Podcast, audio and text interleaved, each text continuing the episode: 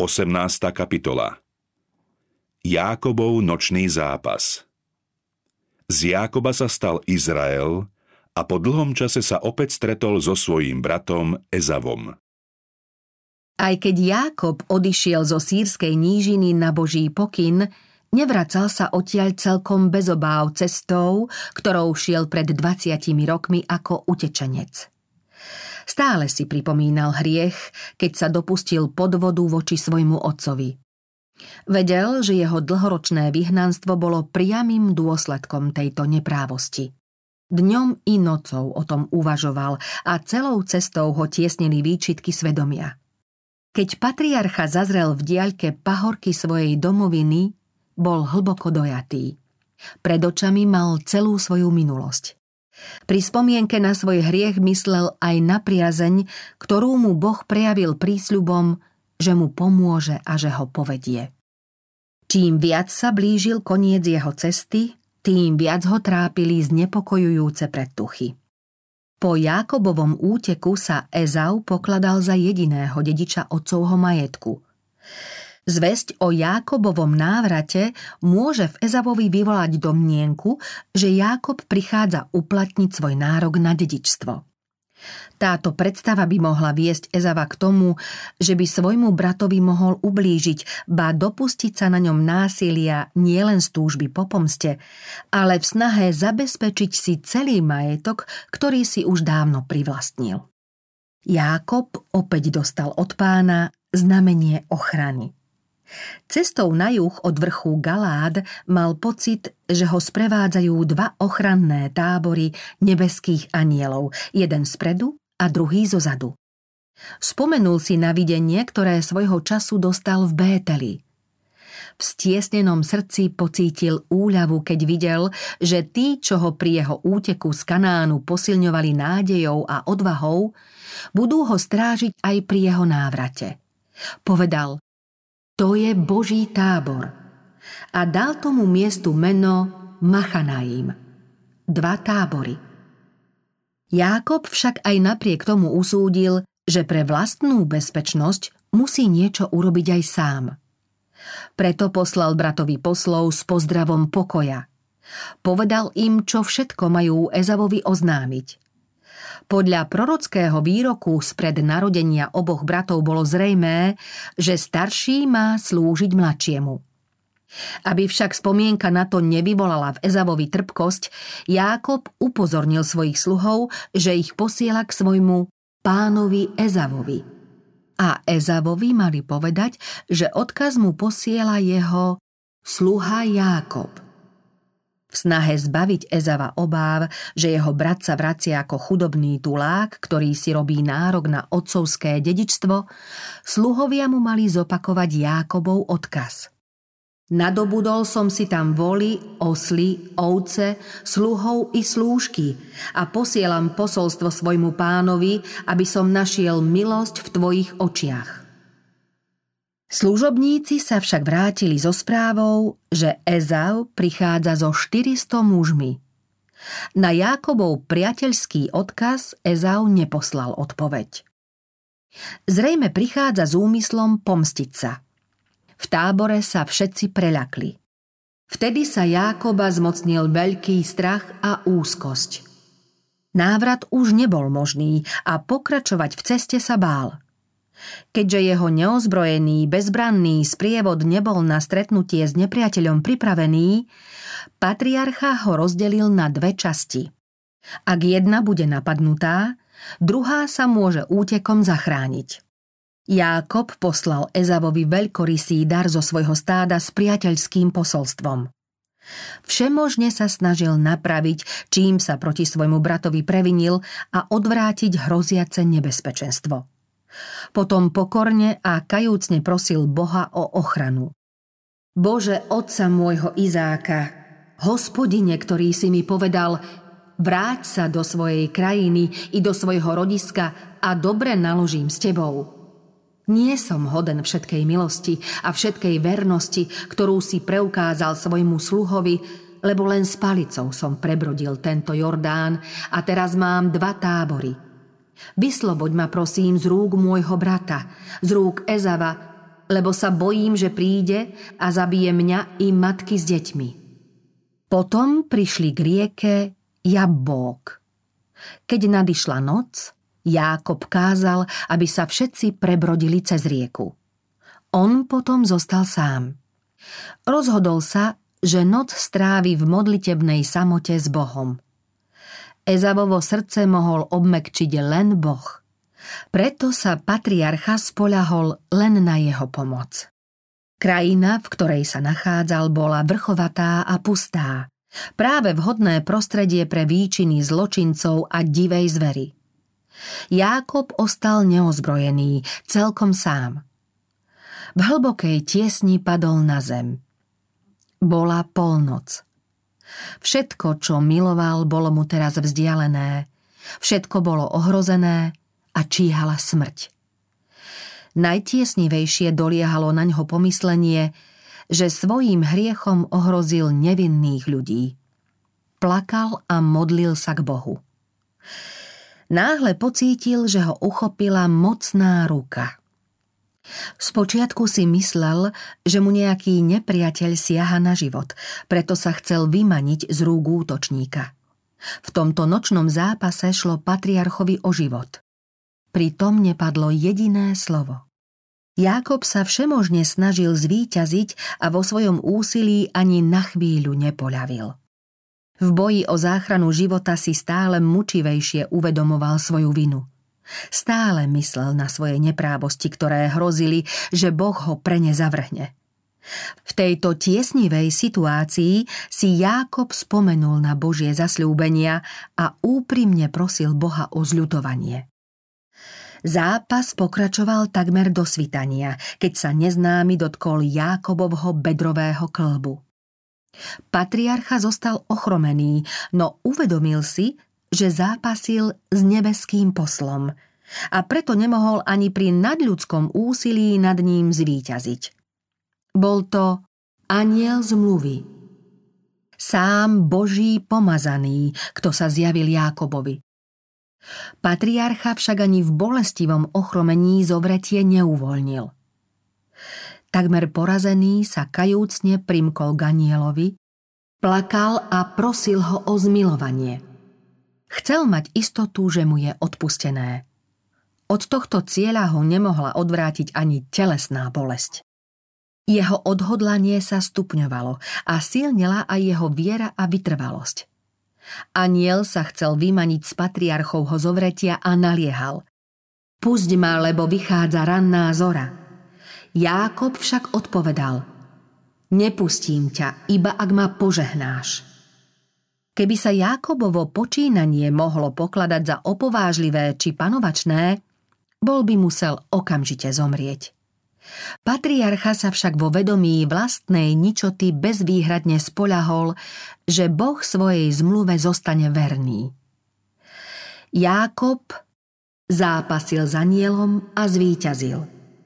Tento hriešný, úbohý smrteľník zvíťazil nad majestátom neba svojou pokorou, pokáním a odovzdanosťou rozochvenou rukou viery uchopil Božie zasľúbenie a srdce neskonalej lásky nemohlo odmietnúť hriešnikovú prozbu. Nové meno Izrael Jákob teraz jasne poznal svoj omyl a následný hriech, keď podvodne získal svoje prvorodenstvo. Vtedy totiž neuveril Božiemu zasľúbeniu, ale sám chcel dosiahnuť to, čo v určený čas a spôsobom sebe vlastným mohol uskutočniť Boh. Na dôkaz odpustenia dostal nové meno, pripomínajúce jeho víťazstvo na miesto mena starého, ktorému pripomínalo jeho hriech. Nebudeš sa už volať Jákob, ale Izrael, lebo si bojoval s Bohom aj s ľuďmi a zvíťazil si. Jákob dostal požehnanie, po ktorom túžil. Boh mu odpustil spáchaný hriech, keď Ezava podvodne pripravil o prvorodenstvo. V jeho živote nastal rozhodujúci obrad. Opustili ho pochybnosti, zmetok a výčitky svedomia, ktoré ho dosiaľ trápili. Všetko sa zmenilo. Príjemné bolo zmierenie s Bohom. Jákob sa už teraz nebál stretnúť s bratom. Boh, ktorý mu odpustil hriech, obmekčí aj Ezavovo srdce, aby ocenil bratovú pokoru a ľútosť. Kým Jákob zápasil za nielom, Ezava navštívil iný nebeský posol. Ezav videl v sne celých 20 rokov, ktoré Jákob prežil vo vyhnanstve, ďaleko od otcovského domu. Pozoroval jeho žiaľ, keď sa dozvie o svojej mŕtvej matke a videl ho v sprievode božích anielov. Ezau potom vyrozprával svoj sen ozbrojencom a prikázal im, aby Jákobovi neublížili, lebo je s ním Boh jeho otca. Nakoniec sa k sebe priblížili obidve strany.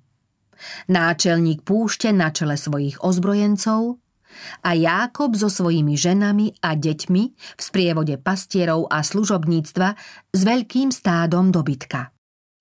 Patriarcha, podopierajúci sa palicou, vyšiel oproti vyzbrojeným mužom. Poblednutý a po nočnom boji vyčerpaný šiel pomaly a namáhavo.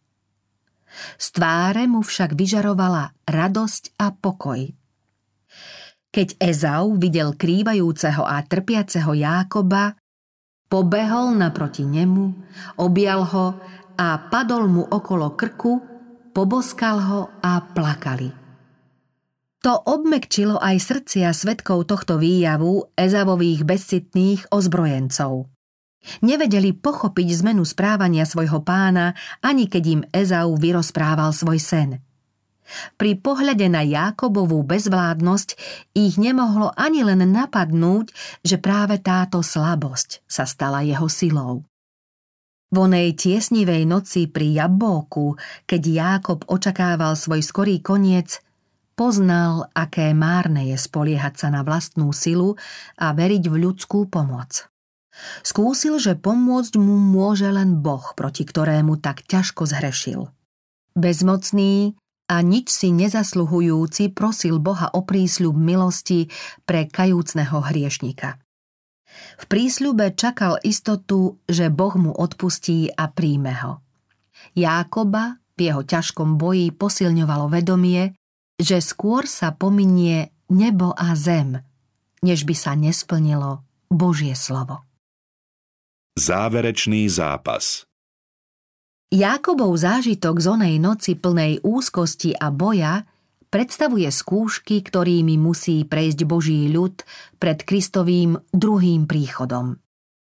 Keď bol prorok Jeremiáš v duchovnom videní prenesený do času Jákobovho súženia, povedal Počuli sme krik zo strachu, hrôza vládne a nie pokoj. Prečo zbledla každá tvár? Beda, lebo veľký je to deň, nied mu podobného – je to čas súženia pre Jákoba, ale bude vyslobodený z neho. Spomenutý čas súženia sa začne, keď Kristus skončí svoju prostrednícku službu v záujme ľudí. Potom už bude o každom človekovi rozhodnuté a vtedy už nebude zmierujúcej krvi, ktorá by zmila hriech. Keď Kristus skončí svoje poslanie obhajcu ľudí pred Bohom, zaznie rozhodujúci výrok. Kto škodí, nech škodí ďalej. Kto je špinavý, nech sa špiní ďalej. Spravodlivý nech ďalej koná spravodlivo a svetý nech sa ďalej posvecuje. Potom sa Boží duch, ktorý zdržuje pripravený postih, vzdiali zo zeme. Tak ako Jákoba ohrozoval jeho rozhnevaný brat, tak budú páchatelia neprávostí ohrozovať Boží ľud. Tak ako patriarcha bojoval celú noc, aby unikol Ezavovi, tak budú spravodliví volať k Bohu dňom i nocou, aby ich vyslobodil z obklúčenia nepriateľov. Satan obviňoval Jákoba pred Božími anielmi a domáhal sa práva, aby ho za spáchaný hriech mohol zničiť. Podnecoval Ezava, aby šiel bojovať proti Jákobovi. Vonú dlhú noc, keď Jákob zápasil o život, Satan ho chcel pre spáchanú vinu natoľko zmalomyselnieť, aby prestal dôverovať Bohu. Keď sa však Jákob vo svojej úzkosti pevne primkol Ganielovi a v slzách ho skrúšene prosil, vtedy mu nebeský posol v skúške viery pripomenul jeho hriech a chcel sa mu vytrhnúť z objatia. Jákob však nepoľavil. Vedel, že Boh sa zľutováva a spoľahol sa na jeho milosrdenstvo. Kajal sa za spáchaný hriech a rozžialený prosil o vyslobodenie. Keď sa nad celým svojim životom zamýšľal, takmer si zúfal. Pevne sa však držal aniela a v smrteľnej úzkosti volal, kým nebol vypočutý. Boží ľud bude v poslednom boji s mocnosťami zla prežívať podobné skúsenosti. Boh vyskúša jeho vytrvalosť, vernosť i dôveru v Božiu vyslobodzujúcu moc. Satan sa však všemožne vynasnaží vyľakať veriacich predstavou, že ich prípad je beznádejný, lebo ich hriechy sú príliš veľké, než aby im ich Boh mohol odpustiť. Veriaci si budú jasne uvedomovať hĺbku svojich nedostatkov a pri spätnom pohľade na svoj život im nádej takmer vybledne. Rozpomenú sa však na veľkosť Božieho milosrdenstva a v úprimnej, kajúcnej odovzdanosti sa odvolajú na Božie zasľúbenia, ktoré dal Boh prostredníctvom Krista bezmocným kajúcným hriešnikom. Vo viere neochabnú ani vtedy, ak ich modlitby nebudú okamžite vypočuté, ale spolahnú sa na Božiu moc tak, ako sa Jákob primkol Ganielovi. Povedia ako on – Nepustím ťa, iba ak ma požehnáš. Keby Jákob nebol predtým oľutoval svoj hriech, že prvorodenstvo získal podvodne, Boh by jeho modlitbu nebol vypočul. Ani by mu nebol milostivo zachránil život. Podobne to bude s Božím ľudom v čase súženia. Ak veriaci svoje hriechy nevyznajú, potom budú vo chvíli strachu a tiesne premožení. Zúfalstvo by im podlomilo vieru a oni by nemali odvahu s dôverou prosiť Boha o vyslobodenie. Ak si však svoju úbohosť a ničotu plne uvedomujú, nebudú skrývať nejaký hriech. Kristova zmierujúca krv ich očistila od hriechov a nebudú si ich už pripomínať. Satan zvádza mnohých k názoru, že Boh predsa prehliadne ich nevernosť v maličkostiach. Pán však v Jákobovom prípade jasne ukázal, že zlo za žiadnych okolností nestrpí a nemôže s ním súhlasiť. Tí, čo svoje hriechy chcú ospravedlniť a zatajiť a podľa nebeských záznamov ide o hriechy nevyznané a neodpustené, nakoniec podľahnú satanovi. Čím vyššie a čestnejšie miesto zastávajú, tým je ich počínanie pred Bohom hanebnejšie a tým je aj víťazstvo veľkého odporcu nad nimi istejšie. Jákobov príbeh je však dôkazom toho, že Boh nezavrhne tých, čo hriechu síce podľahli, no úprimne a kajúcne sa k Bohu vrátili. Bezvýhradnou odovzdanosťou a neochvejnou vierou dosiahol Jákob to, čo v boji nemohol získať vlastnou silou. Boh tým poučil svojho služobníka, že len Božia moc a milosť mu môžu dať požehnanie, po ktorom túžil. Podobne bude aj s tými, čo budú žiť v poslednom čase. Keď im bude zo všetkých strán hroziť nebezpečenstvo a zmocní sa ich zúfalstvo, môžu sa spoľahnúť len na zásluhy zmierujúcej obete Ježiša Krista sami nič nedokážu. Vo svojej žalostnej bezmocnosti a bezradnosti sa musíme bezvýhradne spoľahnúť len na zásluhy ukrižovaného spasiteľa. Kto tak koná, nezahynie. Dlhý zoznam našich prestúpení pozná len Boh. Tento záznam je úplný. Nijaký zlý skutok nie je teda zabudnutý. Boh, ktorý kedysi počul modlitby svojho starého služobníka, vypočuje aj naše veriace prozby a odpustí nám naše neprávosti. Boh dal sľub a svoje slovo splní. Jákob zvíťazil, lebo bol vytrvalý a odhodlaný. Jeho skúsenosť svedčí o moci vytrvalej modlitby. Teraz je čas, aby sme sa naučili vytrvalo sa modliť a neochvejne veriť. Najväčšie víťazstvá Kristovej cirkvy či jednotlivých kresťanov neboli výsledkom nadania či vzdelania, ani bohatstva a ľudskej priazne. Sú to víťazstvá dosiahnuté v rozhovore s Bohom, keď sa úprimná, zúfalo bojujúca viera chytá ruky Všemohúceho. Kto nie je ochotný opustiť zlo a úprimne hľadať Božie požehnanie, nezíska ho. Tí, čo sa budú ako Jákob pevne a vytrvalo pridržať Božích zasľúbení, stanú sa svetkami ich naplnenia práve tak, ako patriarcha. Či Boh neobráni svojich vyvolených, čo k nemu volajú dňom i nocou a bude k ním nevšímavý? Hovorím vám, zaraz ich obráni.